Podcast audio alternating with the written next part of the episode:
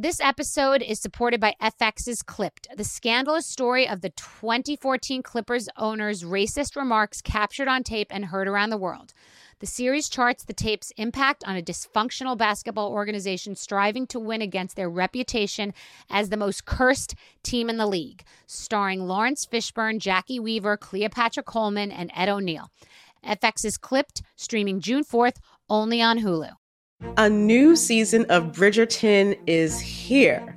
And with it, a new season of Bridgerton, the official podcast. I'm your host, Gabby Collins, and this season, we are bringing fans even deeper into the ton. Watch season three of the Shondaland series on Netflix. Then fall in love all over again by listening to Bridgerton, the official podcast, on the iHeartRadio app, Apple Podcasts, or wherever you get your podcasts. Subscribe to catch a new episode every Thursday. Hey, girlfriends, it's me, Carol Fisher, back with another season of the global number one podcast, The Girlfriends. Last time, we investigated the murder of Gail Katz. This time, we're uncovering the identity of the woman who was buried in Gail's grave for a decade before she disappeared. Join me and the rest of the club as we tell her story. Listen to season two of The Girlfriends, Our Lost Sister on the iHeartRadio app, Apple Podcasts, or wherever you get your podcasts. Hi, I'm Michael Rapaport. And I'm Kebe Rapaport. And together we're hosting Rapaport's, Reality Podcast. We have a passion for reality TV, and we're inviting you into our living room. We're dissecting the drama and we're giving praise to the single greatest form of entertainment on television today. That is right. Reality TV is the greatest form of entertainment on television today. Listen to Rapaport's Reality with me, Kebe Rapaport. And me, Michael Rapaport, on the iHeartRadio app, Apple Podcast, or wherever you get your podcast.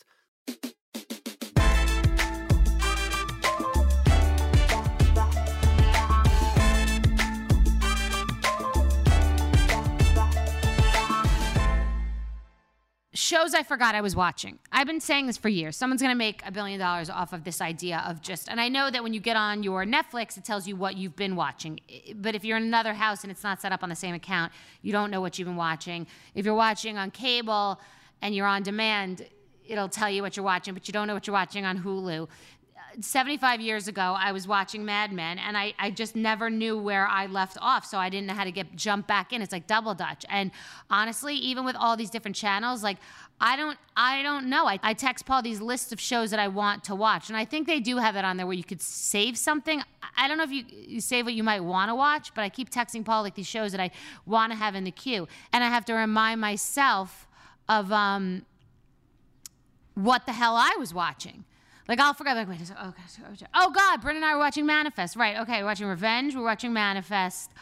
Um, what else we're watching? And then there was another mom show we were watching. She'll remember. I got to remember to write that down. The mom show. There's like a bad moms, but it wasn't bad moms. So I just remembered that show that we were watching. But then and then with with myself, I was watching.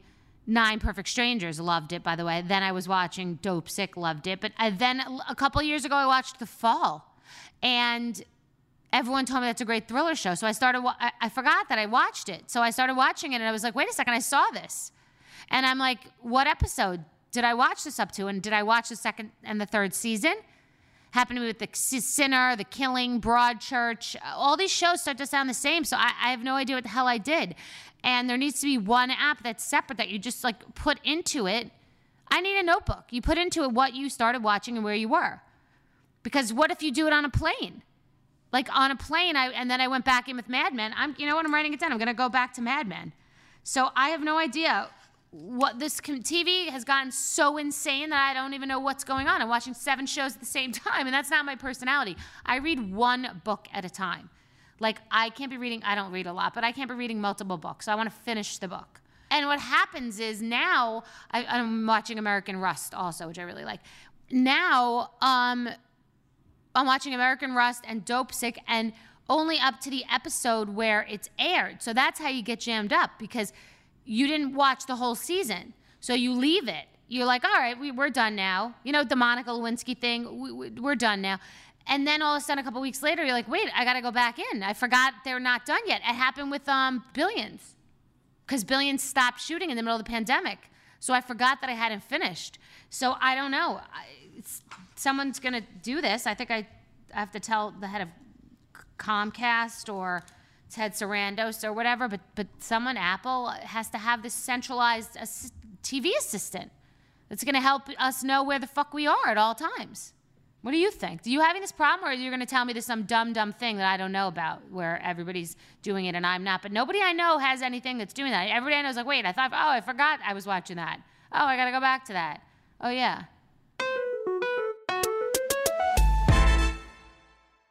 Today, my guest is comedian, actor, TV personality, and game show host Howie Mandel. Fascinating man, amazing person. What an incredible conversation. He shares with me how a friend's dare at a comedy show led him to his stand up career after struggling and dropping out of school. Comedy clubs gave him a sense of community and helped him find his passion. He's a person who always says yes, but the one time he said no, it changed his entire life and literally revitalized a career that he wasn't sure he wanted to continue. His career has been defined by taking big risks to get big rewards, including a wild story about the audition he almost didn't go on that led to the mega hit show Deal or No Deal. Howie Mandel has had an amazing career, but it's his definition of success that resonated with me most. I cannot wait for you to listen.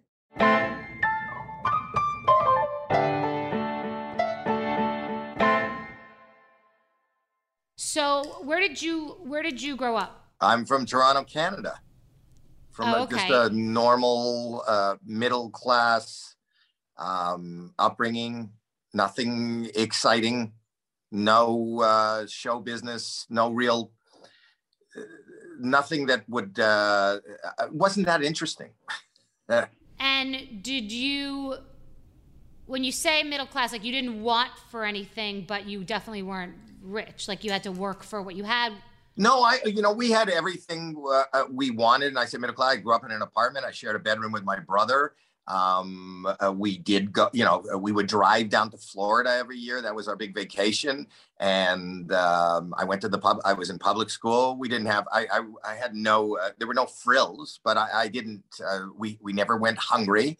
I had whatever I wanted. I didn't know the difference. I didn't aspire to be anything more than what I had. I was, I had a happy childhood. Got it. So, what did you think about money? What did you care about success? What was the work ethic uh, relationship in your house? Well, you know, the truth is that for for me, money was independence. So I started working really young, just because it, it just gave me an opportunity. You know, it wasn't something I didn't come from money, and I realized that even if I wanted to buy gum. Uh, more than my mom wanted to give me gum, I needed my own money. So at 11, I, I got my first job and I had a paper route. And in that paper route, uh, we lived in uh, apartment complex. So I ended up getting um, all the building. You know, I grew up in Toronto, so there's winter, you know, and I didn't want to be out on a bike in the middle of winter delivering. So I got the, I waited and got the route and bought the route. Um, from I borrowed a little bit of money from my mom and and and and dad, and and I uh, I got uh, I I delivered 300 papers, which is a, a an incredible undertaking. But the, the the truth is that I did it in in apartment buildings. So you know these I would get up at before school and then dump the papers out in the well not before school but you know around I didn't attend that much school, but I uh, the the hardest part of uh, the paper route was collecting because you wouldn't make the money unless you collected. And I didn't make a lot of money. It, it was it probably with all those papers, you know, I was probably making you know uh, five cents a paper or whatever. So it, you know, I don't know. I, you do the math, But, but, there was a discipline to it and a system to figure out how, how the whole program works. It's about the efficiency. Well, I just had, you know, if I had uh, at that time at 11 or 12 years old, if I had $15 in my pocket, that was a lot of money. And with Right. $15, I could uh, take myself to a movie. I could uh, go buy whatever uh, garbage or pizza or whatever I wanted. I can, and that's uh, so I, I learned really early that for me, you know, money gave me a little bit of freedom and independence. I was also, and I've talked about this openly many times, you know, uh, I, I uh, had a mental and still have mental health issues and didn't realize that they were mental health issues. They were just uh, the quirkiness Mhm. and uh, the uh, whatever the originality that made me myself. But uh, it also um, precluded me from, you know, being able to finish school. I, I kind of enjoyed school, but I, I I don't have a GED. and I was constantly being disciplined and uh, admonished for my behavior, which not until in my 40s was I diagnosed with. So I couldn't. 40s. Wow. Yeah. Well, I'm, uh, you know, I'm, I'm 66 this year, and. Um, no, I just mean if your kid was exhibiting any sort of resistant behavior in school, even public school, now someone would find a way to diagnose it. So that's a big gap between. But not in the 50s. No, I know. That's why I'm saying it's crazy to think about. You know, it's really funny because uh, they, you know, not only mental health issues, I'm colorblind. And in in uh, kindergarten, my, my mom tells a story about how she came to visit me one day in kindergarten and the teachers had put me behind the piano because they thought I was being um, uh, uh, a bit of a troublemaker at five years old because I kept, they kept telling me how to paint. They had these watercolors and they wanted me to paint something. I don't remember what it was, but I would always use the wrong, I couldn't identify colors. And they thought I was just trying to, so they put me behind the piano. He did it again. Right. We told him to use the green paint and he's using the brown paint or the red paint wow. and he won't, uh, you know, Howard won't listen to us. So, you know, in, those days, instead of saying, hey, maybe there's something up, like maybe he's not identifying colors, everything that I did, whether it was the inability to sit down because I have ADHD, or uh, so I would be um, up and fidgety and uh, create a disturbance, you know, was uh, kind of attributed to bad behavior rather than uh, a mental health issue. Well, how have any of these how has any of this been an attribute? Like you're a creator, you're you're about expressing yourself and not being in a box. So you literally did not grow. I think the only attribute. Listen, uh, mental health is my. I'm an advocate for it, and uh, and I believe that it's imperative to a kind of. I don't think there's anybody alive. You know, I've talked about being diagnosed with OCD and ADHD, and I don't think there. You know, which doesn't make it easy for me to kind of. Uh, send the message that I want, and and that is that I believe that you know mental health should be taken care of like our dental health. Right. You know, you will go. It's part of our curriculum. You know, in, in dental health as a as a mom, you you you take your child to the dentist even if the kid isn't saying anything hurts and you you know there used to be commercials where you say look mom no cavities well how do you know you, you went and got x-rays but there's really nothing in place there's more in place today, but there's nothing in place for people to identify and and so figure this out. So I, it's not a good thing. If it is a gift, then I'd love to return yeah. it. But the point is that um, if anything, um, I don't have the capacity. Uh, well, I, I kind of do now, but I don't have the capacity to think of ramifications. So I would blurt things out or do things without thinking like oh my god if i do this this is going to happen. So I, you know even my whole career somebody said to me once i went to uh, in the mid 70s i went to a comedy club just as an audience member. And with no aspiration to be in show business or comedy or make a living or being famous or anything. And uh, the uh, in toronto and the uh, mc had got up and said you know if anybody has uh, aspires to do stand-up comedy or there's any amateur nights after midnight you can do a five minute set if you want to on on monday. So if anybody wants that's just there and somebody at the table said howie you should go up. And i said okay. And with no no thought and uh, consistently i i say okay. Um, i learned uh, now i'm disciplined myself into you know not um, my knee jerk reaction is to say yes. Controlling yourself is to say yes to everything. Right. But I, I said yes, and there was no thought, there was no preparation, there was nothing. I just thought if I if I had to look back on it now, the the joke was that somebody was going to say, "Ladies and gentlemen, Howie Mandel." And and and there's no reason for Howie Mandel to be on stage. There's no reason. I'm not a comedian. I didn't try to be a comedian. I didn't write any material. And th- if that was the joke, then that was the joke. Just that I would appear. So, but I'll I'll just tell you how that. So that, so I did it, and and they went, uh, ladies and gentlemen, Howie Mandel, and I walked out and without any thought, and and I was presented on stage and then what happened was I'd never been on stage before. The lights were blaring in my, you know, the, the spotlight. I couldn't see anything.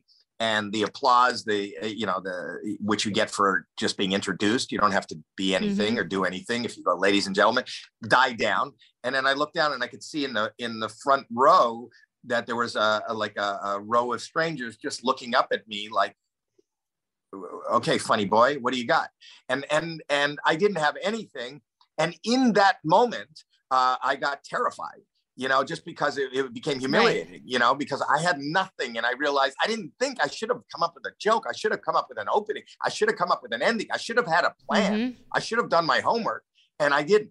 And in that moment, in that terror, I started uh, panicking in uh, in public, and I started going, okay, okay, all right, okay. And if you look at my old YouTube videos, that was the the persona that I had then was it was you were true to the moment. I was, but it was just it was just terror. So I'd go, okay, okay, all right, okay, okay, uh, and they'd start giggling at my uh, nervous energy, and then they'd giggle, and I'd go, what, what, what, and that right. made it more. And you know, I was flailing with my hands oh my because God. I was just nervous, but that became people started copying you're the what, what, what guy and then I, you know i just put my hands in my pocket and because i've always ha- uh, been a germaphobe and a an, an ocd i didn't know it at the time but whenever I went out, I took rubber gloves because if I had to go to a public restroom, I wouldn't want to touch anything. And this is in the 70s. And I just, my hands were in my pocket. When I pulled it out, the, the rubber glove was there and I, I, I, didn't know what to do. And I took the rubber glove and I, I pulled it over my head and to my nose. And when I was breathing, the fingers were going up. The audience started laughing. And then I, I didn't know what to do. And I grabbed the rubber glove and I inflated it with my nose and it popped and the audience roared and I went, good night. And I walked off. And Mark Breslin, who is the owner of the club, is Yuk Yuk's in Toronto, said, That was amazing. Come back tomorrow. And I go, Why? What, what do I do? And he said, Do the same thing. And I go, What the fuck did I do? I don't know what. And I started going back. Right. And, and doing it. And again, still without any aspiration of uh, making it in show business, I finally found a place where there were ne'er do wells by myself, like people who had uh, for all intents and purposes, behavioral problems. The land of misfit toys. That's what it was. So, right. and and if I went there, and I promise you, even today, if I was a, a, custodian at a school and I had like one, you know, I don't play, I don't gamble, um, I'm not, I'm not good at sports so I didn't have like a basketball game to get together, you know, once a week. Mm-hmm. I didn't have a poker game. Uh, in the 70s, disco was all the rage, uh, Studio 54. I'm not a dancer. I don't go to clubs. I don't drink. So uh, there was nothing for me. This is the only play. And I had been thrown out of school at this time. I don't have a GED. I was in high school. I had no place. So this is the place I went. You know, I got a free soft drink and French fries and for twice a week i could show up and there was all these this land of misfit toys and i did it. And then you know i was always you know just looking to uh, distract myself and stay busy. You know i was working in a at the time in the carpet business. I started a, a retail business. I, you know, when i was going of school i got a job in a, in a carpet warehouse and then i met the guy and became friendly with the guy who sold the carpet to the carpet uh, the supplier and I said, like, how does this work? And he gave me, I, I talked him into giving me some samples. And then I went door to door and started selling carpet. And I, and I made a deal with a finance company that, you know, I, you could have this carpet, this rug for, you know, $5 a month for 15 years. And, and they said, if, if they have credit for $5 a month and I sign that, then they'll supply me with the carpet. And I had my mom, she had a big car. I had her uh, lend me the car so I could deliver the carpet. Eventually that turned into two locations and 12 salesmen. So you're a business, you are a business person for sure. I mean, that's become clear by the paper route and this. But uh, what the reason I asked earlier about has there been, and you said if it's a gift, I'd like to give it back. The thing that you found in your whole life that propelled your success, your outlet, etc., seems to have been a result of uh, drawbacks that you were born with? Well, I, I would I would actually uh, uh you know uh, shade uh, whatever success that I've had in life. Uh, what I've learned is the the most success that I've had in life are the things that I have said yes to. I believe from this perspective, at this point, um, you know, we as thinking is not good. It, it, well, it's not good for me, but I don't think thinking. I think that as uh, a humanity, I think that we are built and created with this amazing instinct And then what happens is, you know, everybody goes through life with this shoulda, coulda, woulda. I, I agreed. Or what that person says or you think you're supposed to be doing. I agree. The gut is so great, but it gets cluttered by the mind and the heart and emotions and other people. I agree. Right. And there's every reason. If somebody said to me, um, aside from the business of, you know, do you want to go try to be a stand up comic?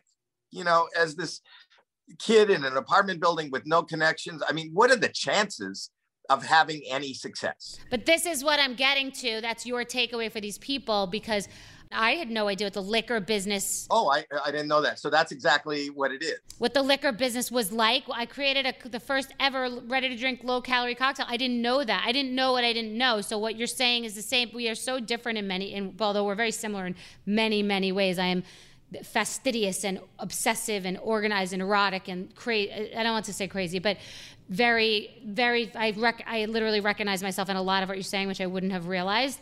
But the yes is the same thing. Like go. Like Nike said it best. Just do it. Just do it. So I. That's what I live. That's what I live by.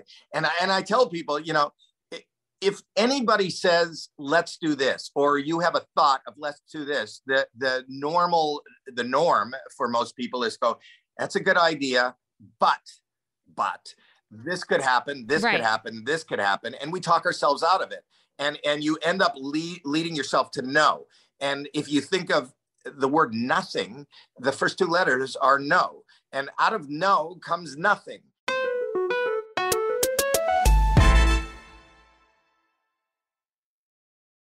Snagajob is where America goes to hire with the deepest talent pool in hourly hiring. Love this. With access to over 6 million active hourly workers, Snagajob is the all in one solution for hiring high quality employees who can cover all your needs on demand, temp to hire part time or full time. You name the position warehouse worker, retail associate, grocery store clerk, fitness trainer, baker, stylist, bellhop, podcast producer. Yeah, Snagajob's got a worker for that. With their easy to use platform, you're able to seamlessly post and fill available positions quickly with a dedicated customer support team to provide all the help you need along the way. Kind of nice knowing you have a talent pool like that in your own backyard, right? Snagajob is the partner you need to keep your business running smoothly. Visit snagajob.com or text snag to 24 24 24 to talk to an expert. Snagajob.com, where America goes to hire a new season of Bridgerton is here. And with it, a new season of Bridgerton, the official podcast. I'm your host, Gabrielle Collins, and this season, we are bringing fans even deeper into the ton. Colin Bridgerton has returned from his travels abroad. Is betrothal written in the stars for the eligible bachelor? Meanwhile, the ton is reverberating with speculation of who holds Lady Whistledown's pen. We're discussing it all. I sit down with Nicola Coughlan, Luke Newton, Shonda Rhimes, and more to offer an exclusive peek behind the scenes of each episode of the new season. Watch season three of the Shondaland series on Netflix. Then, fall in love all over again by listening to Bridgerton, the official podcast, on the iHeartRadio app, Apple Podcasts, or wherever you get your podcasts. Subscribe to catch a new episode every Thursday. Hey, girlfriends, it's me, Carol Fisher. I'm so excited to tell you about the brand new series of The Girlfriends. In season one, we told you about the murder of Gail Katz at the hands of my ex boyfriend Bob. At one point, a woman's torso washed up on Staten Island and was misidentified as Gail. She spent nine years in Gail's grave, and then she just disappeared. It's almost like it's become this moral obligation to find her. And that's what we're going to do find this missing girlfriend and tell her story. With the help of some of your favorite girlfriends from season one, like my producer Anna. Oh my God. My friend Dr. Mindy Shapiro. Hi, it's Dr. Shapiro, and I'd like to speak with the deputy medical examiner. And of course, Gail's sister, Elaine Katz. Having no closure, it kills you. Join us as we try to solve a 35 year old cold case. It's not going to be easy, but it's going to be one hell of a ride. what? I can't believe this. Listen to season two of The Girlfriends, Our Lost Sister on the iHeartRadio app, Apple Podcasts, or wherever you get your podcasts. Hey guys, this is Paris Hilton. Trapped in Treatment is back, and this season we're taking on WASP. They held us in dog cages, they starved us, they beat us, they burned us, and subject us to really horrible, uh, cruel, and unusual punishment.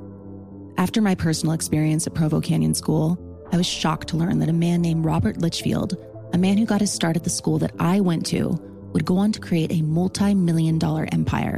He was trying to brand us. So we were going to become the McDonald's of kid treatment.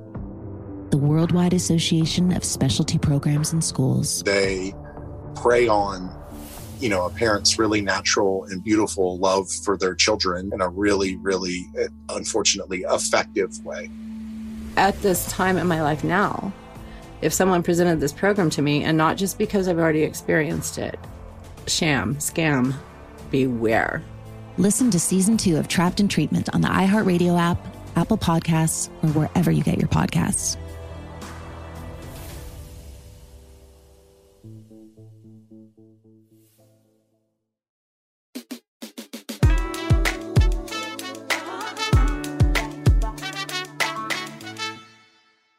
if you're like me, you're an idea hamster and you want to do all of it and execute all of it, but then you have a family and time and being present. So, how do you control that? Because it seems like you get activated a lot, as I do.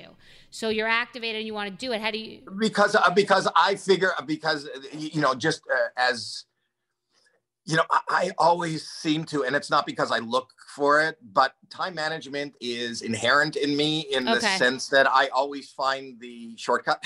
you know, if I say I don't have the, and and maybe this is my ADHD, I don't have the um, the capacity for minutia. You know, I I don't. You don't do weeds.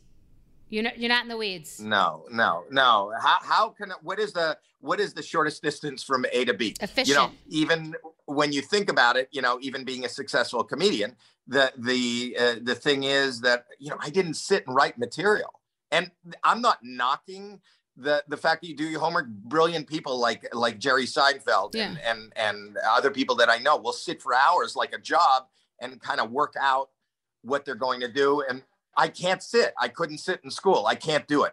So if I have an idea, you know, it's just I'm not really cluttered with all the negatives and all the details. You're you're lean and you're efficient. And it sounds like do you stack in your schedule? Like I'm there, so I'm going to do this, this, this, this and and that's one that's one well that's one of the things that's helped you too. Being so obsessive means you're efficient and linear and like boom boom boom boom boom get it done. You know i also i also have a, a podcast and yesterday i had uh, rob Dyrdek on. I, I, don't you should talk to him because this is uh, this is a perfect you know he's worth about 400 million dollars now. Okay. he talks about he talks about how and and and we connected a lot in the same thing. You know you you probably know him from ridiculousness which okay. is anytime mm-hmm. you turn on mtv they ordered 500 episodes.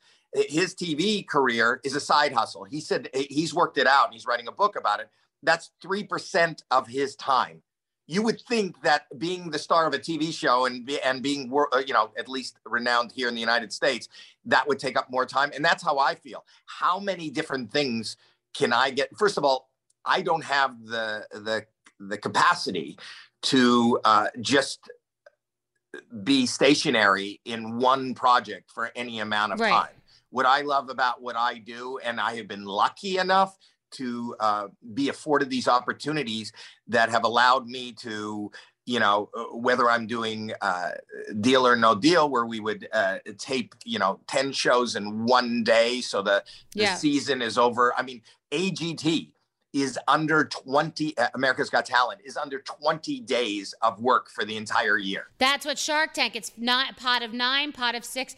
I get you. Producing a movie to you must be like 4 years from now this thing's coming out. Like that's not I used to be like get the cameras and then like it's already being produced and edited. I really do get that. Well, you know that, that that's the truth. You know when when I got launched, uh, you know in the public eye in the 80s I started doing HBO uh, specials and then I, I went over to St. Elsewhere, which was good for me because St. Elsewhere was an ensemble show with 12 people. So I only had three days a week. But when when that started launching in the early 80s, I started getting offered movies. and I started doing movies in the early 80s and I did about 10 movies and then I said to my wife I can't I can't I don't want to do this anymore. The tedi- it's tedious. This shot, this shot from the other angle, this shot from the other angle. It's tedious for you, I would imagine. You know, they do if they're, they're you're lucky if you do two pages of work a day. I get it. There's nothing for me, there was nothing creative about it. It was the the writers and the directors medium you know it was just so slow and i didn't have any control over it and i just said i don't want to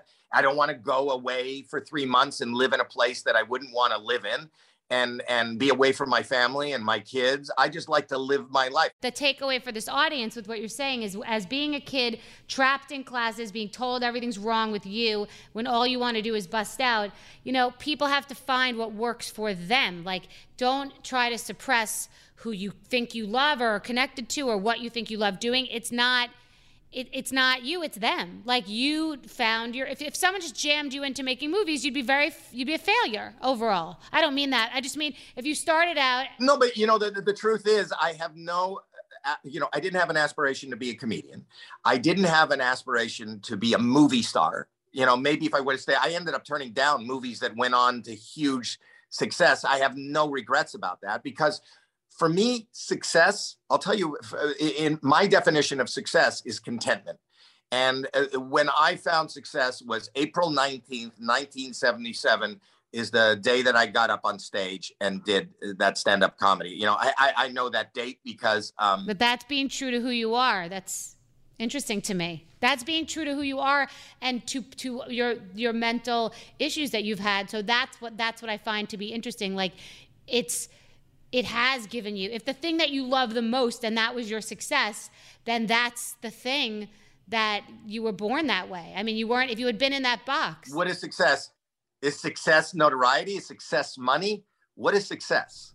Feeling inside like you're fulfilled is what you said, contentment. So you found something that fed you who you really are, like that you you just something, you know, 99% of these people and I say these people in the world don't like what they're doing each and every day. Right. You know, in fact, it's become synonymous with even in advertising. They talk about hump day. You know, hump day is Wednesday when when you're halfway through the the to the of the week so you can get to the weekend so you don't have to do the shit that you're doing yeah. that just pays the rent so the the point is i don't like that so that's life especially now from this perspective at 66 years old, you're going to spend most of your life, you hate going to school, you hate g- uh, going to work, you're just trying to pay the rent, you're just, and then I always say you got to find one thing in life. It's not the thing that may make you the living, one thing in life that you're passionate about. I, I would imagine that when you came up with uh, the skinny girl drink it was just like you wanted something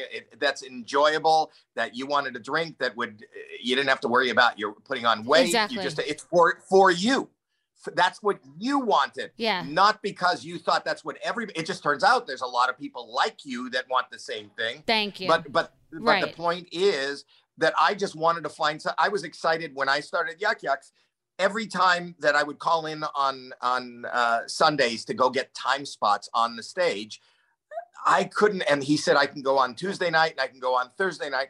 All I thought about in my other work was, oh, Tuesday night. I can't wait for Tuesday night. One more day for Tuesday night. And then Thursday night. That kind of excitement. That's this for me. That's this right now for me. Like, that's this for me. Your friend who said 3% with the TV show, I, am doing this. I, have just gotten another podcast and there'll be a third. Like, I'm, I'm, I'm loving this because I'm getting to talk to you and you're feeding me and we're connecting and I didn't know anything about you and I read about you and I don't read about people, but I do because I want to connect. So that's this for me. Well, even for me, you know, even my pod, I do a podcast now and I do a podcast with my daughter. And originally I was approached by a company that said, let's do the, let's do a podcast. And, eh, you know, I've only done, uh, we've only been on for a few months. And in the second month, I left that company because I said, listen, I don't want, you know, there are certain, I need to do it. I need to sit in a room with my daughter and my friends. I, I have no, um, at this point, I have no sponsors. I don't want any. You want to just express yourself. And I don't want to be beholden to anybody or anything. And I've uh, at a point. Right. I got you. I get you. I really get you passion is the key finding something you're passionate about and it doesn't have to be one thing many things yeah and at this point in my life you know time management is even more uh, prevalent because when you're in your 60s, you know, uh, yeah, and you want to do things that you're passionate about during that time. Yeah. So comedy, now I want to really talk about comedy. So you said that's when you're true to yourself, that's when you're alive. Are you is it just because there's all this pent up and it's so nice to express because that's the only thing I miss about Trainwreck television was me being able to be the Greek chorus and and and the comedy of it or is it that you really are just connecting and feeding off this audience is it what you're giving what is it No, it's more about uh, it's it's more about being a panacea to for survival. I uh in that my best analogy of that is, you know, I I uh stand up comedy in front of a live audience in the moment is uh, the equivalent for me. I, I, during COVID, I'm not doing it, but even at this age, I still love thrill rides, and I love uh, roller coasters, and uh, you know whatever you scare the shit out of me. Nothing keeps me in the moment, and because of all my Mhm. mental health issues, and and you don't have to have my mental health issues. You know that we are trained um, to um, worry about what's happening next and uh, constantly considering uh, what happened before. Yes. And very few of us live in the now. And there is nothing cleaner and clearer than living in the now, especially when you have something like I have OCD. OCD is the fear if I shake your hand, I'm going to be sick. I'm not sick now. I'm going to be sick. And last year I had the flu and I don't want to get that again. Right. When I'm on stage in that moment, like I was, uh, you know, uh, April 19th, 1977, when that fear struck, that same fear is like going over that first hill in the, in the, uh, on the roller coaster. You know, in, in the moment, I was just grasping and pulling things, and I can't think of anything outside of this moment. And anytime you could, as a human being, live in the moment, that is the most pure essence of who you are, what you do, how you can be productive. But but yes, but the only reason you're scared is because of them. If you were standing alone in the room, you wouldn't be scared. So you're scared because what if they don't laugh? Like that's the definition of success in that moment. I later I'll tell you if we have time. I did stand up comedy one time. I decided, and ten days later I went um, to the store, the, the comedy store in New York City.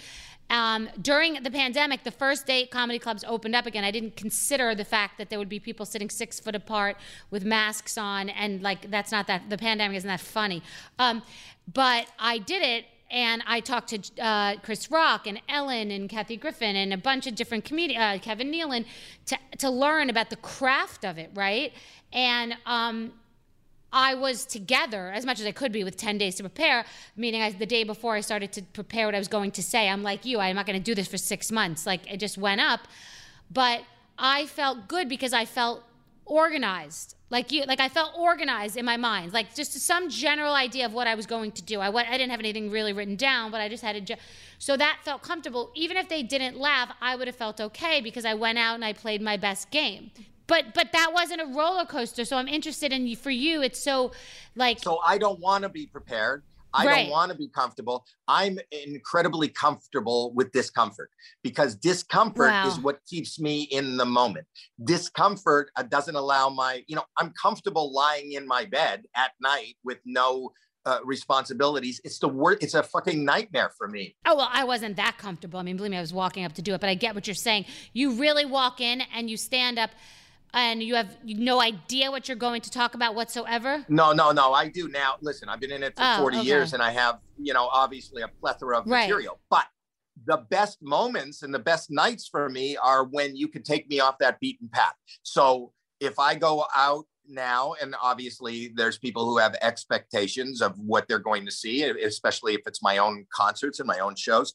But if there is a, a technical problem or something happens in the room or something, those are the joy Yeah. those are and i don't mind even in the moment tanking and then spend my my life just trying to dig myself out of my little hole. Those are the moments that are um that seem to be the most productive for me. I like that kind of uh, Kevin Nealon said to me because I said, "How does?" I was asking, and I found it fascinating the different style. Like each person has their own style. I didn't never thought of that. Like somebody could be super quirky, or you know, Richard Lewis, and like, or um, mine was like ranting. Mine's like something I'm aggravated about. I didn't know that. Someone uh, told me that because I, I didn't know anything about this. I love the craft of what you do. Like there's such an interesting respect for this craft. Well, comedy only works, and I think most things work, even business, with authenticity.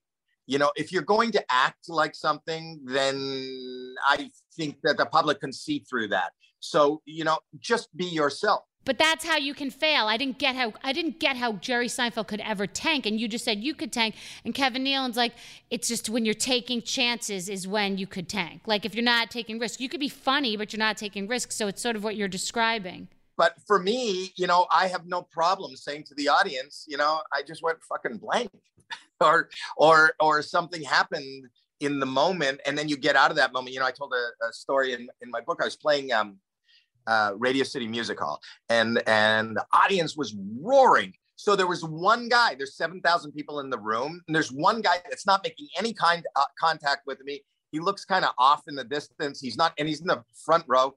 And, and you know, when you get on a roll, it's kind of magic because you you kind of have to work less. It's like pressing the gas and then you can coast for a couple of minutes. Tables are hot. Yeah, so everybody's everybody's going, and this the room is electric. But I, for whatever reason, that one negative Twitter comment or whatever, I'm looking at the guy, and I in the moment because I didn't think like, why would you stop the rhythm? Why would you do? But in the moment, I just said, hey, hey, hey.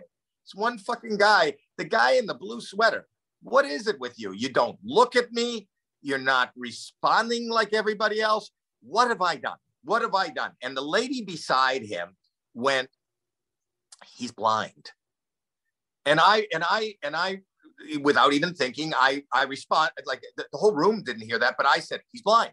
And you could hear the air go out of the room, Oh. you know, and not like, oh my God. And my heart Oh. dropped into my stomach and it was silent. I went from the fucking top of the roller coaster to the bottom and totally just derailed.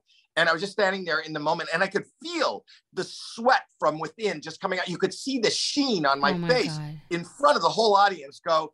And but in that moment, and and then just in that moment, I'm just digging and digging and digging. And then I just said what I thought and and it came out without any thought. I went, "Can I ask one more question?" I've probably ruined comedy for the night, but let me let me just ask one question.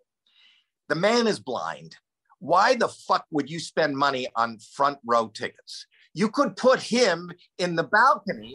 Oh, this is a risk. Okay, you said this out loud. But they roared. They ended up roaring, and I got them back. Oh my god! But that's that's what Kevin Nealon was talking about. You took the sickest risk ever, though. That's my point. Like that's the that's a risk. In the moment, it wasn't a risk. It just was real. You know what I mean? That was my real question. That's where I went. Well, that's the true thing, but that's fearlessness because when I was doing um the prac before I got really controlled in that syndicated talk show, I was doing the one that you came on, and it was produced by Ellen, and it was like it was it did very well in all these different places, and it was good. And the EP said to me, "If you think it, say it. If you feel it." Now, maybe sometimes if I think it and I'm going to write it in my book, I might think about if I'm saying something I'm going to be canceled for because, but. But if you think it, say it. But that's a crazy, crazy story. I know I had not heard that story, but that's sort of But that's back to what you were saying at the beginning. Nike says just do it. yeah. You know, and then and then deal with the rami- ramifications. Like Yep. even if you're in a show, edit it. You know, as a comedian, that's a lot scarier now because a lot of my friends have uh, been canceled or lost big accounts. And but I kind of just do that. Like even in investing, you know what I mean? If something just looks good, I just boom. You know, Yeah. you, you may if you have uh, five investments three can go south two could end up just being you know tenfold what the other three would have been if they were It's that unadulterated thought that you you you need, and I I, I really do uh, get that.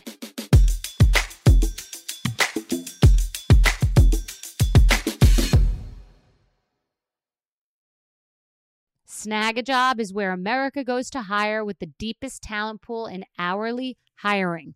Love this. With access to over 6 million active hourly workers, Snagajob is the all in one solution for hiring high quality employees who can cover all your needs on demand temp to hire part time or full time. You name the position warehouse worker, retail associate, grocery store clerk, fitness trainer, baker, stylist, bellhop, podcast producer. Yeah, Snagajob's got a worker for that. With their easy to use platform, you're able to seamlessly post and fill available positions quickly with a dedicated customer support team to provide all the help you need along the way. Kind of nice knowing you have a talent pool like that in your own backyard, right? Snagajob is the partner you need to keep your business running smoothly. Visit snagajob.com or text snag to 242424 to talk to an expert. Snagajob.com, where America goes to hire. A new season of Bridgerton is here. And with it, a new season of Bridgerton, the official podcast. I'm your host, Gabrielle Collins, and this season, we are bringing fans even deeper into the ton. Colin Bridgerton has returned from his travels abroad. Is betrothal written in the stars for the eligible bachelor? Meanwhile, the ton is reverberating with speculation of who holds Lady Whistledown's pen. We're discussing it all. I sit down with Nicola Coughlan, Luke Newton, Shonda Rhimes, and more to offer an exclusive peek behind the scenes of each episode of the new season. Watch season three of the Shondaland series on Netflix. Then, fall in love all over again by listening to Bridgerton, the official podcast, on the iHeartRadio app, Apple Podcasts, or wherever you get your podcasts. Subscribe to catch a new episode every Thursday. Hey, girlfriends, it's me, Carol Fisher. I'm so excited to tell you about the brand new series of The Girlfriends. In season one, we told you about the murder of Gail Katz at the hands of my ex boyfriend Bob. At one point, a woman's torso washed up on Staten Island and was misidentified as Gail. She spent nine years in Gail's grave, and then she just disappeared. It's almost like it's become this moral obligation to find her. And that's what we're going to do find this missing girlfriend and tell her story. With the help of some of your favorite girlfriends from season one, like my producer Anna. Oh my God. My friend Dr. Mindy Shapiro. Hi, it's Dr. Shapiro, and I'd like to speak with the deputy medical examiner. And of course, Gail's sister, Elaine Katz. Having no closure, it kills you. Join us as we try to solve a 35 year old cold case. It's not going to be easy, but it's going to be one hell of a ride. what? I can't believe this. Listen to season two of The Girlfriends, Our Lost Sister on the iHeartRadio app, Apple Podcasts, or wherever you get your podcasts. Hey guys, this is Paris Hilton. Trapped in Treatment is back, and this season we're taking on WASP. They held us in dog cages, they starved us, they beat us, they burned us, and subject us to really horrible, uh, cruel, and unusual punishment. After my personal experience at Provo Canyon School, I was shocked to learn that a man named Robert Lichfield, a man who got his start at the school that I went to, would go on to create a multi million dollar empire. He was trying to brand us. So we were going to become the McDonald's of kid treatment. The Worldwide Association of Specialty Programs in Schools. They prey on, you know, a parent's really natural and beautiful love for their children in a really, really, uh, unfortunately, effective way. At this time in my life now, if someone presented this program to me, and not just because I've already experienced it, sham, scam, beware. Listen to season two of Trapped in Treatment on the iHeartRadio app, Apple Podcasts, or wherever you get your podcasts.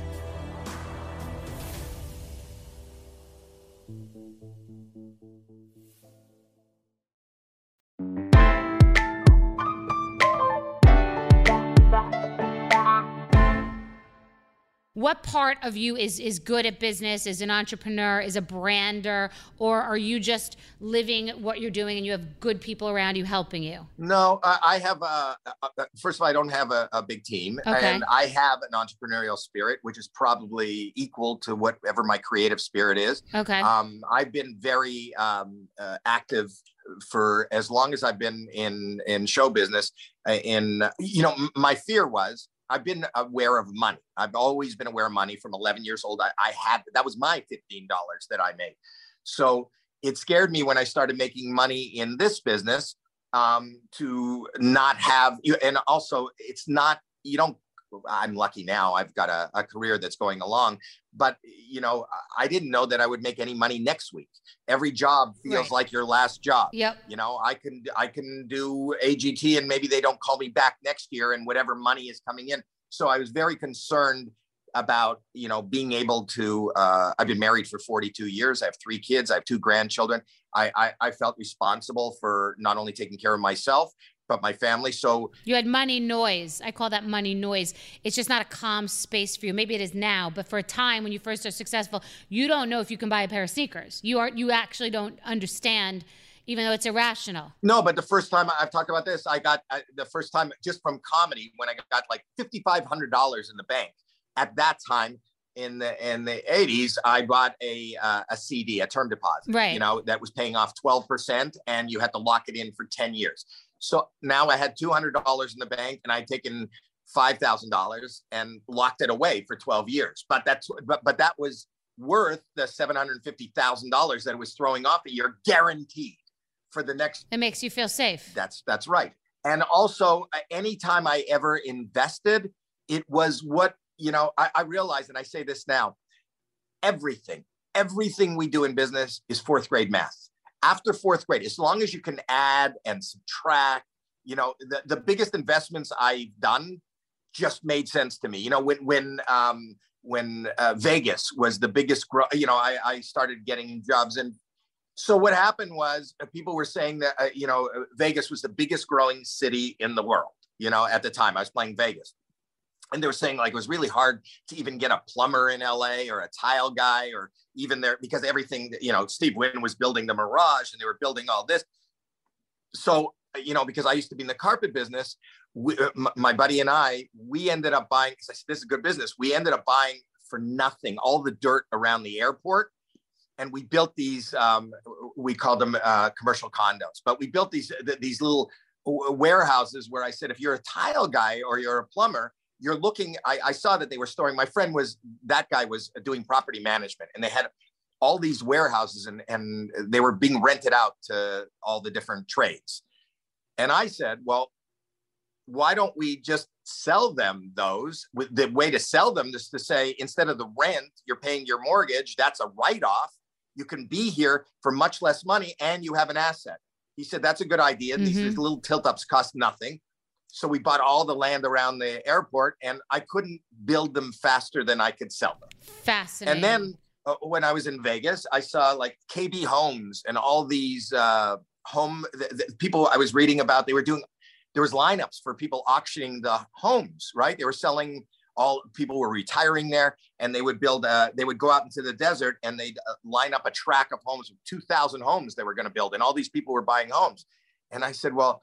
If all these people are buying homes, because I was drive out just as I was fascinated. I didn't want a home there. I didn't want to buy one of these homes, but I would drive out and I would say, how do these people like they're all to live here where are they to like i got an idea so i would buy an acre of dirt leading into the communities and when the communities were built up i would build a little uh, strip mall with a car wash and a, and a and a and a gas station because i knew that all these people who are going to work or had to drive somewhere this is the place that they would get gas and I built those on every corner and I ended up selling it. But it just made sense to me. It was like when I was a kid and I was playing Monopoly.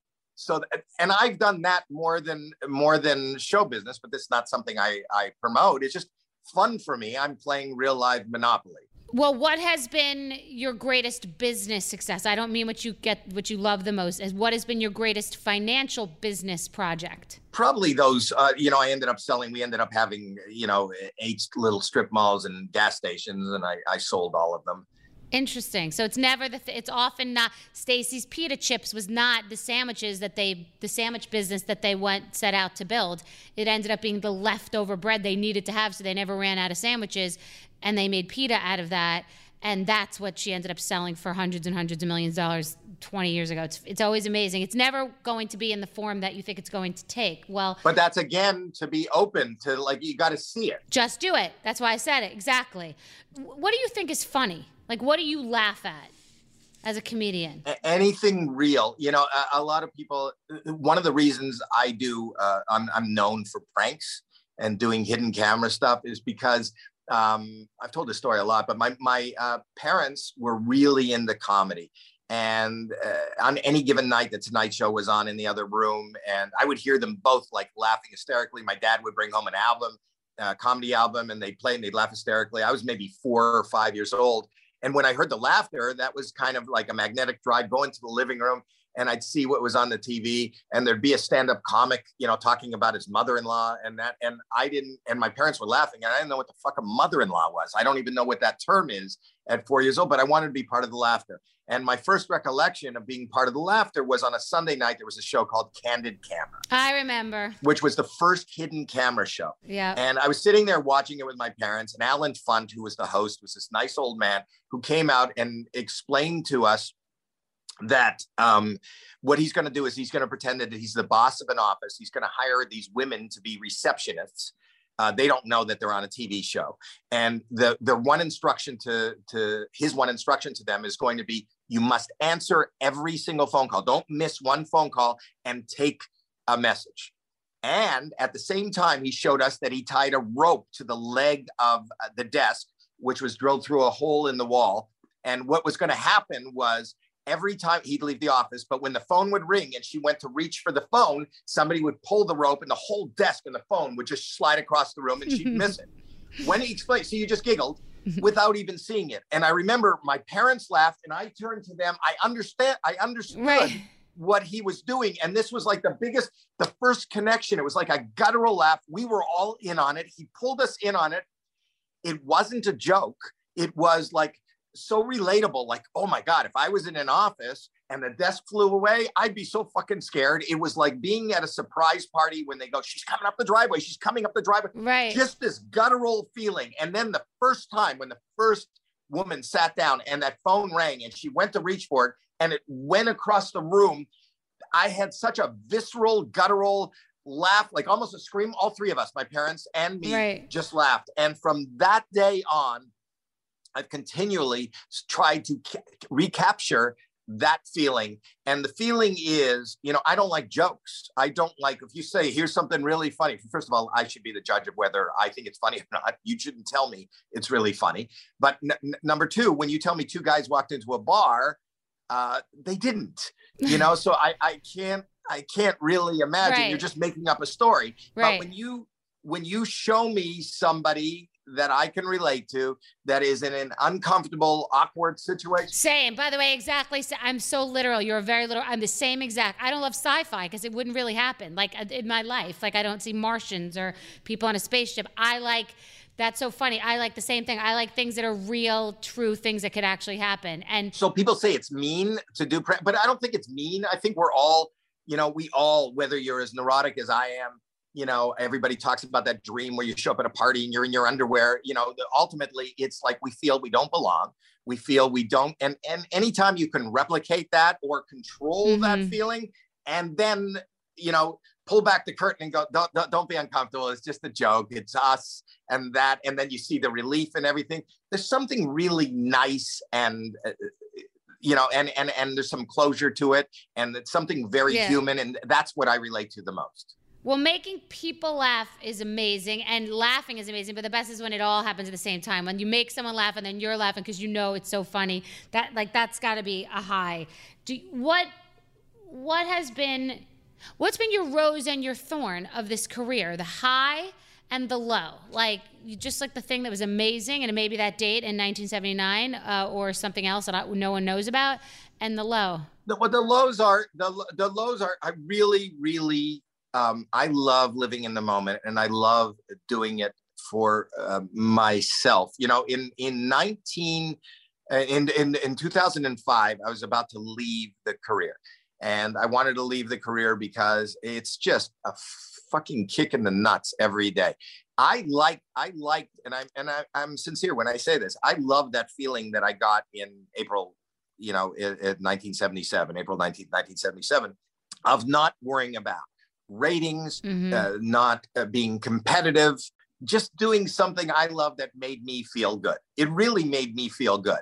And and the the what happens is with more success comes more responsibility and and and more outside um, powers that kind of whether they review you, whether they cancel you, whether they tell you whether you have to now have a team, like you said uh, when you were doing it with Ellen, it was good, and then maybe you got. I did a talk show. It was one of the toughest things I ever did in the sense that it's what I wanted to do, and then they told me that I had to to hire an executive producer because I didn't understand daytime. I had done so good filling in for Regis. They hired me, and then they. I had a friend that I wanted to produce the show. Another person produced, and I listened. You know, I, I, as soon as well, that's a whole different. That's a, that's a, that's literally being in a factory. And when we come back and up next and back at nine, you're like in corporate America on television, eh, eh, eh, you know, and you can't be yourself. Well, there's these, uh, you know, the, the, authenticity of who you are, which got you to that point, is now taken over. Everybody's got a right. responsibility to create your authenticity, which is the exact opposite of authenticity. And uh, that's why I still always go back to go back to stand up because I'm in control. There's no editing, there's no marks to hit, there's nothing to throw to. Reality television in the right way at the right time, produced by the right people, feels like that too. It's gotten manufactured now where they're actors, but it used to be where you were just not wearing makeup and you look like I do right now, just living your life. And it really had a sense of comedy to it because it was just being honest and reacting, and there's nothing appropriate about it, or that has to be. It could be, but it was really pure when it was pure. And I just talked about that recently because people begged me to go back to this reality show. And I said, if I could get it back to what it was in April 9th, 1979, what you felt, where it was just purity, I would do it. I used to laugh so hard and love just commenting. But it being something about hair, makeup, lashes, editing, and getting press is not my cup of tea. So I get what you're saying. Well, that's not reality. Is that well? That's the ironic part. It's not reality at all. It's not a reality show.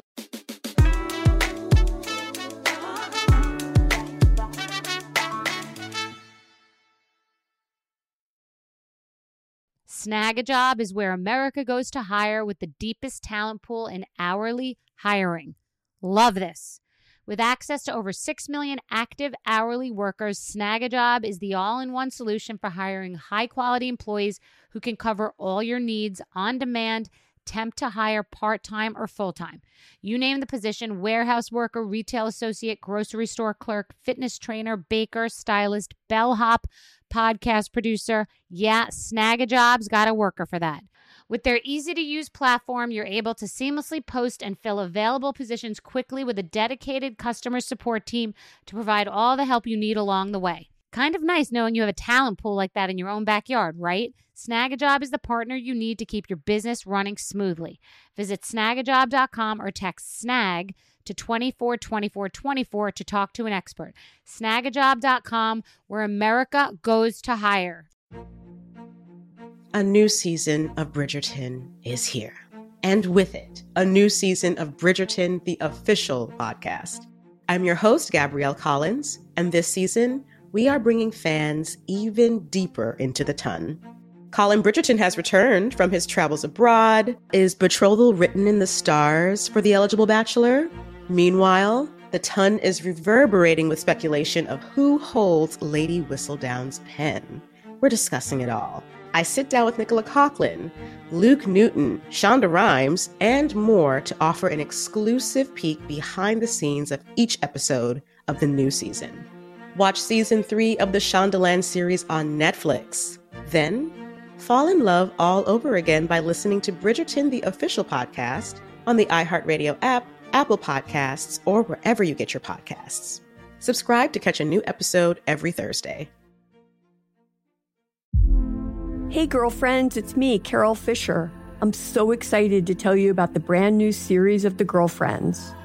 In season one, we told you about the murder of Gail Katz at the hands of my ex boyfriend Bob. At one point, a woman's torso washed up on Staten Island and was misidentified as Gail. She spent nine years in Gail's grave and then she just disappeared. It's almost like it's become this moral obligation to find her. And that's what we're going to do find this missing girlfriend and tell her story. With the help of some of your favorite girlfriends from season one, like my producer Anna. Oh my God. my friend Dr. Mindy Shapiro. Hi, it's Dr. Shapiro, and I'd like to speak with the deputy medical examiner. And of course, Gail's sister, Elaine Katz. Having no closure, it kills you. Join us as we try to solve a 35 year old cold case. It's not going to be easy, but it's going to be one hell of a ride. what? I can't believe this. Listen to season two of The Girlfriends, Our Lost Sister on the iHeartRadio app, Apple Podcasts, or wherever you get your podcasts. Hey guys, this is Paris Hilton. Trapped in Treatment is back, and this season we're taking on WASP. They held us in dog cages, they starved us, they beat us, they burned us, and subject us to really horrible uh, cruel and unusual punishment. After my personal experience at Provo Canyon School, I was shocked to learn that a man named Robert Lichfield, a man who got his start at the school that I went to, would go on to create a multi million dollar empire. He was trying to brand us. So we were going to become the McDonald's of kid treatment. The Worldwide Association of Specialty Programs in Schools. They prey on you know, a parent's really natural and beautiful love for their children in a really, really, uh, unfortunately, effective way. At this time in my life now, if someone presented this program to me, and not just because I've already experienced it, sham, scam, beware. Listen to season two of Trapped in Treatment on the iHeartRadio app, Apple Podcasts, or wherever you get your podcasts.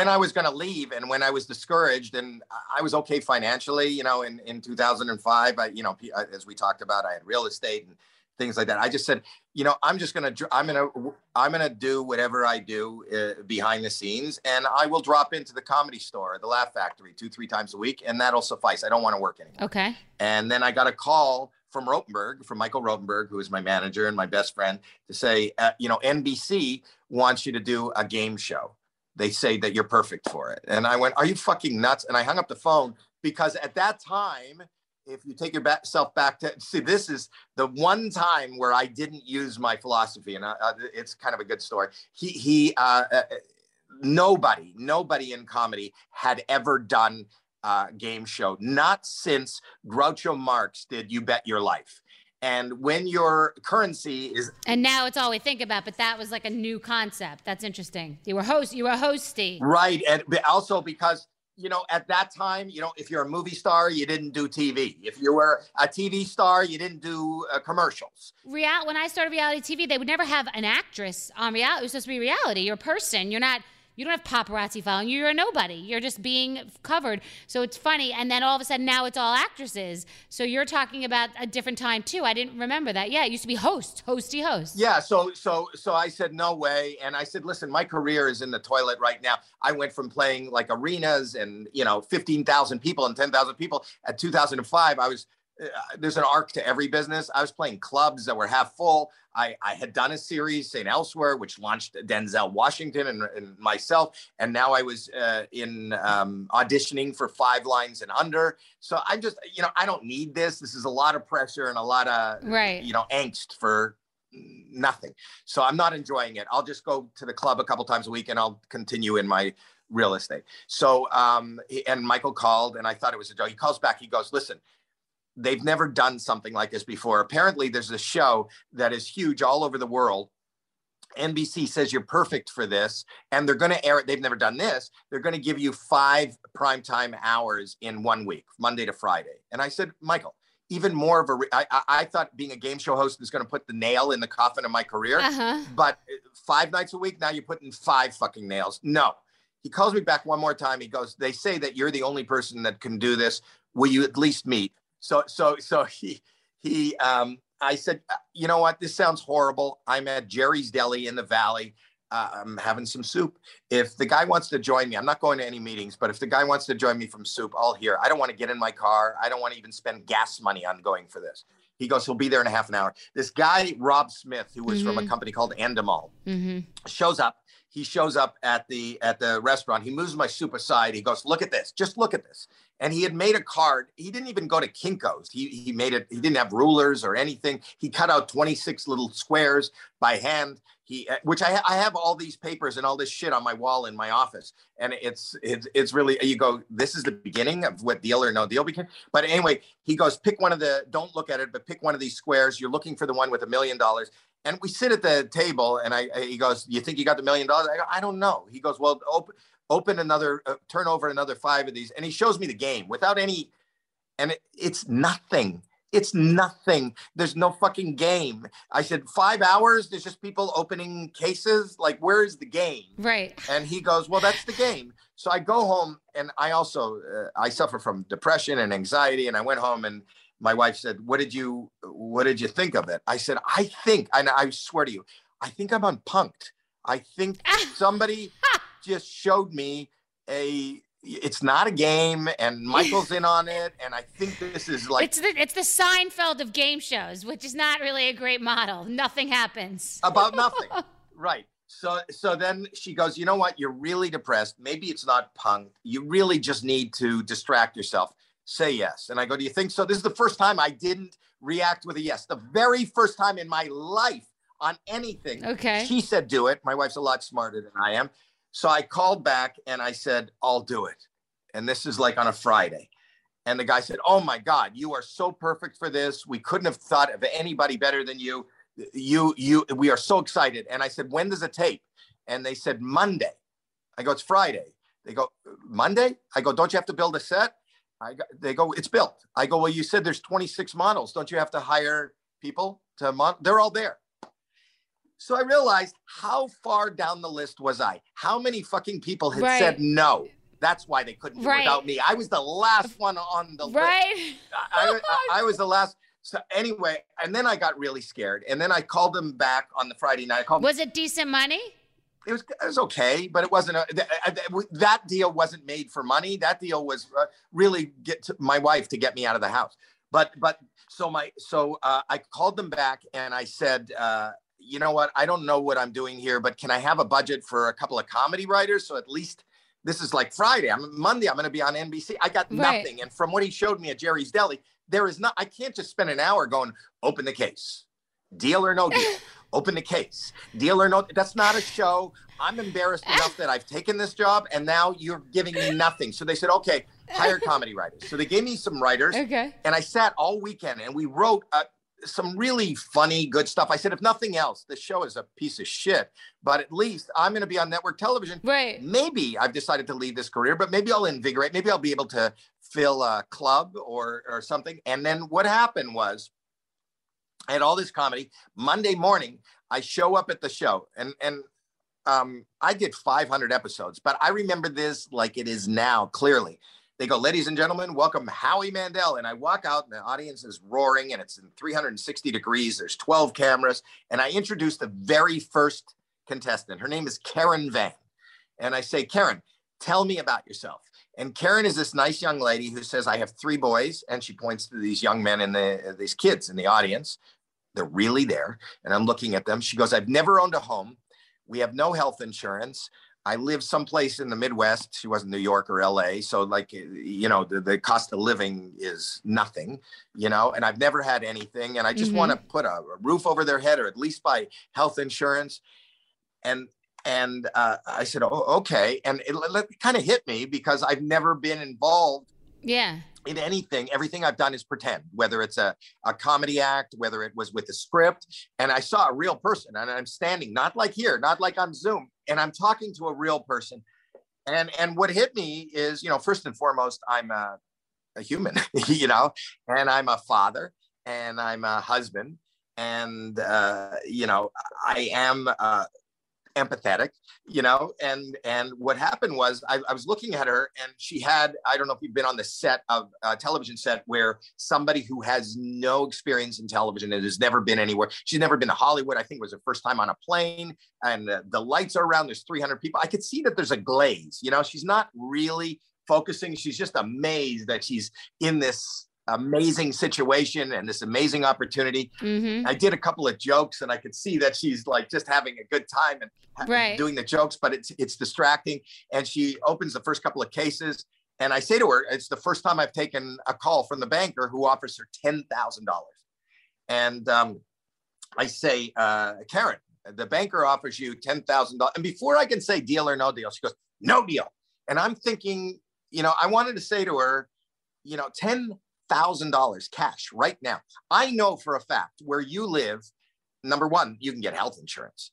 Number two, you could probably get a down Right. at this time. You know, we're talking about 2005. You could probably put a, a down payment on a house in Right. Iowa. You can you could put a roof. I'm looking at the children right here, and you're not focusing.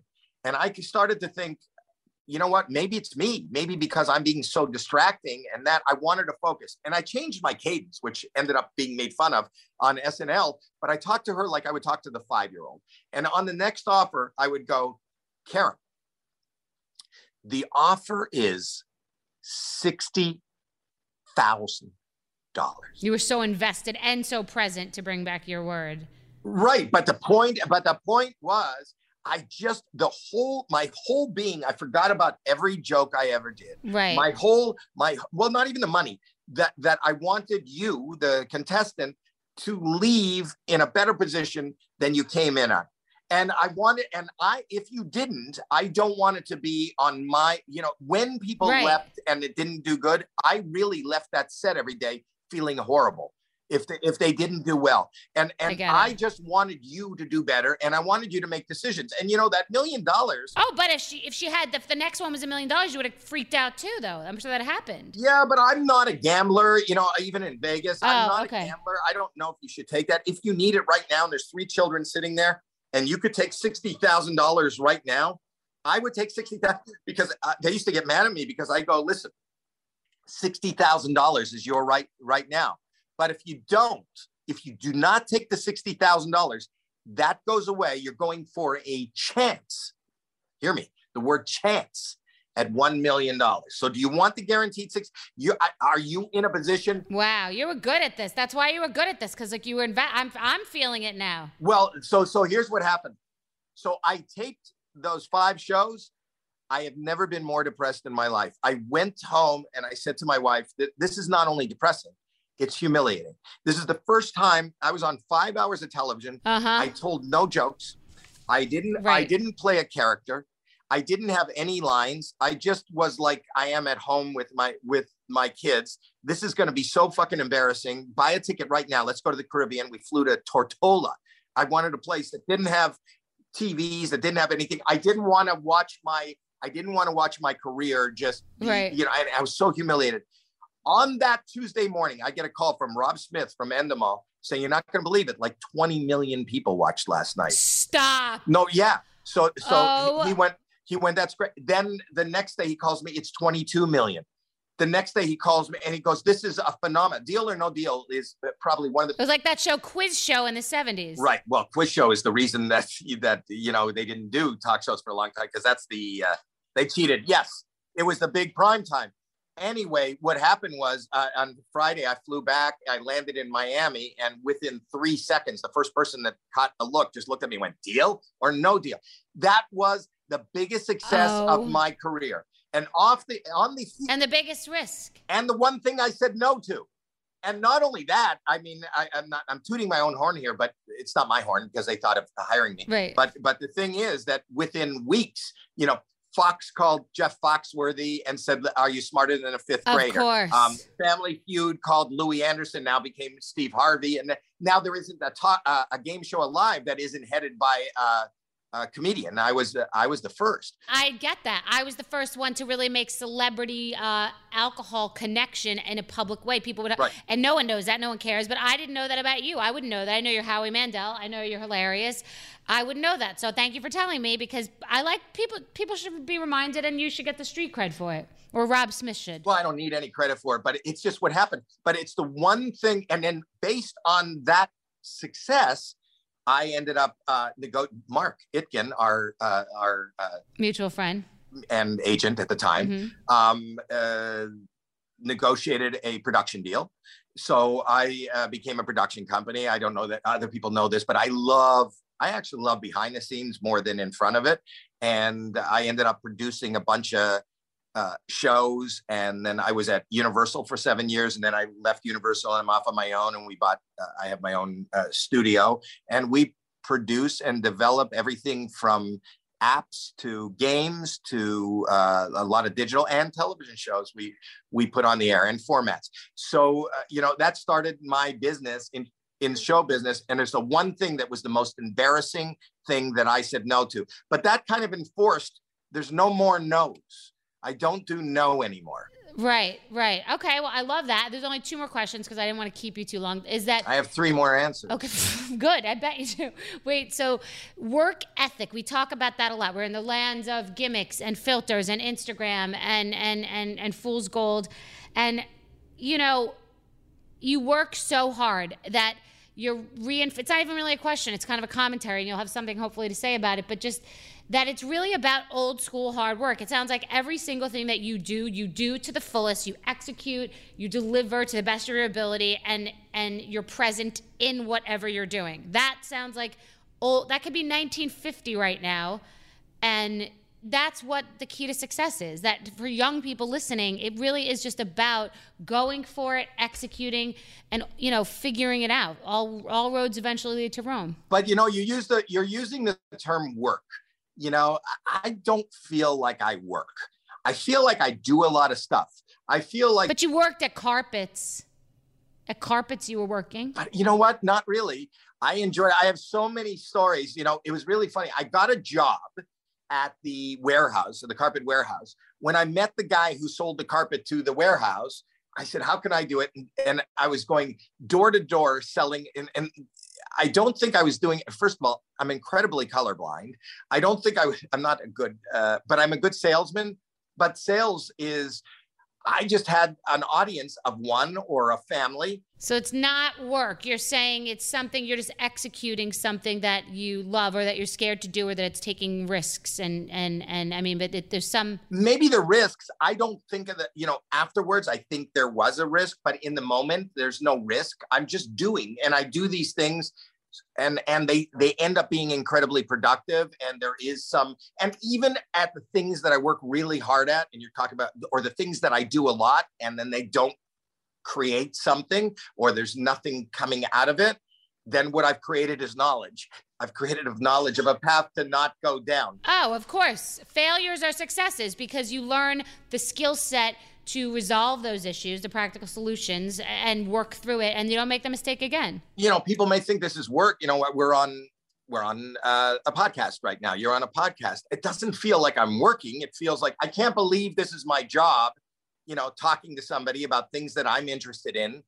But I am. I mean, this is time that I can't do something else. No, thank you for saying that. It's my. I, I'm so grateful too, and I know you didn't say it for that reason, but like I can't believe that people give me their time to have these conversations, but I love it so much because I feel like most people don't know these granular aspects about you and the threads, you know, of, of, of who you are. You know, and if you read Steve, if you read Steve Jobs' book, you know, he was in that live for that book. Right. So he was in the garage doing things that uh you know he mm-hmm. wanted to do that he was passionate about that he was it wasn't about the billion dollar or changing the world. It did change the world. It did make a billion dollars, but that's not why he was doing it. Everybody who's really successful on here, well, I mean, I bring up Sheryl Sandberg, who really was an, you know, academic. Like she just, she just loved what she was doing. That's really the key to success. It's, it's so, it's been so tried and true. People don't really believe it. So many people are motivated by money and all the cars and all the flash and cash on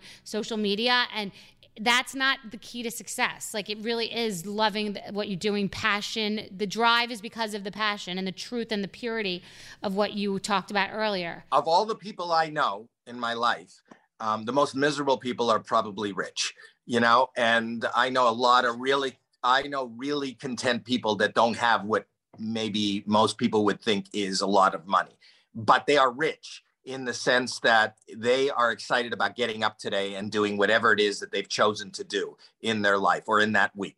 And that's what I say just find a passion, and that is success. That's an amazing. Okay, so last thing is You've been married for a long time, and um, n- no relationship is perfect, but I call it successful relationships or two successful people, uh, you know, maintain a partnership for such a long period of time.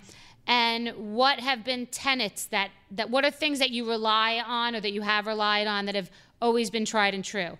Connecting in every day, giving each other space, uh, really accepting who you are. What, you know, if, if it's important to them, it's important to me. No, I, everybody has different, but I'm giving you what other people have said. Well, I think that the one thing that works in any relationship, and and and that goes for your spouse, your children, the your coworkers, um, everybody. The one main thing is respect. Wow. You know, just respect. Just you know, I believe that that's it. That that you can't be I respect humanity. I respect everybody. I respect, you know, you have to look somebody in the eye and feel that everybody and every person, no matter who they are, are worthy of respect. And I don't care. I respect uh, when my child, well, my grandchildren now are seven years old. I have as much respect for my seven year old granddaughter as I do for my wife. Beautiful. No one has said that answer, by the way. So, like, that's why I said a bunch, just because it's been different from everyone. But that is so simple. That's amazing. No one has said that answer, which is so true. Just you, such a basic principle to live by, but it really could guide your entire life. Not that I there are people that I don't respect, but just to say that in your relationship, sometimes you're snippy, sometimes you don't do what the other person wants, and just or moody. Uh, but respect really goes a long way overall. That's not. I like that a lot. It does. It does. You have to give people. I mean, first of all, we're all original. We're all this one great you know, crystal. You know, I don't know if you collect crystals, but every good, no two crystals are exactly alike. No two humans are exactly alike. Nobody's the same age. Nobody looks the same. You got to respect it. You don't look at a two crystals and go, "This one's better." Well, you can say this one's better than the other, but you have as much respect for these two little rocks. That's hum- That's humanity. It's weird you just mentioned that. I got the first crystal I've ever gotten in my entire life yesterday. My assistant standing and I here. respect I you for it. Yeah, thank you for respecting it and respect the crystal. I bought a crystal. I just wanted a crystal in my house. I felt like it would just should be in the center of my house. It's so weird. You just brought that up yesterday. It came.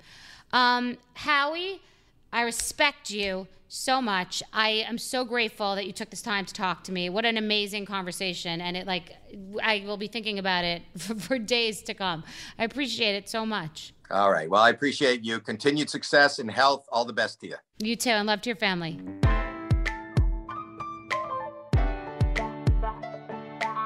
Howie Mandel is electric, smart, interesting, kind, respectful, funny, uh, open, honest, and it was a really interesting conversation where, um, you know, in the beginning, I think people may not know what to expect. They probably think it's just going to be a normal interview and they're going to just, you know, tell me sort of the sound bites of their life story. And we end up getting into a really unique conversation and a, and a, trajectory that none of us knew where it would go. And I just love that. You know, finding commonalities between myself and Howie Mandel is something I would never have thought of. Um, and yet there were so many, and it was really, really interesting. And I continue to be grateful for the time that people give me, the wisdom, the sort of, you know, intimate secrets of their lives just to help you. And you can hear as we talk them wanting to give you takeaway for your career and your path. So uh, grateful as ever. And uh, thanks to you for everything. And remember to rate, review, and subscribe. Thank you.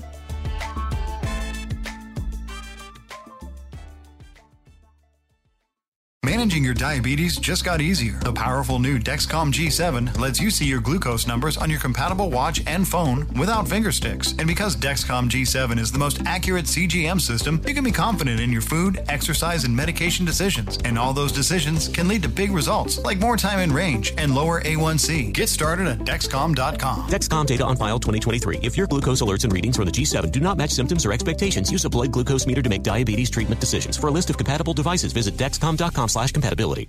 So Puerto Rico is a beautiful place. It's a lush island. It's great for surfing. It's got a culture like you feel like you've really gone somewhere far and you don't need a passport, which honestly I do really enjoy. It's a beautiful island. The people are amazing. The food is amazing. The water, the beaches, the vibe. It's a great place.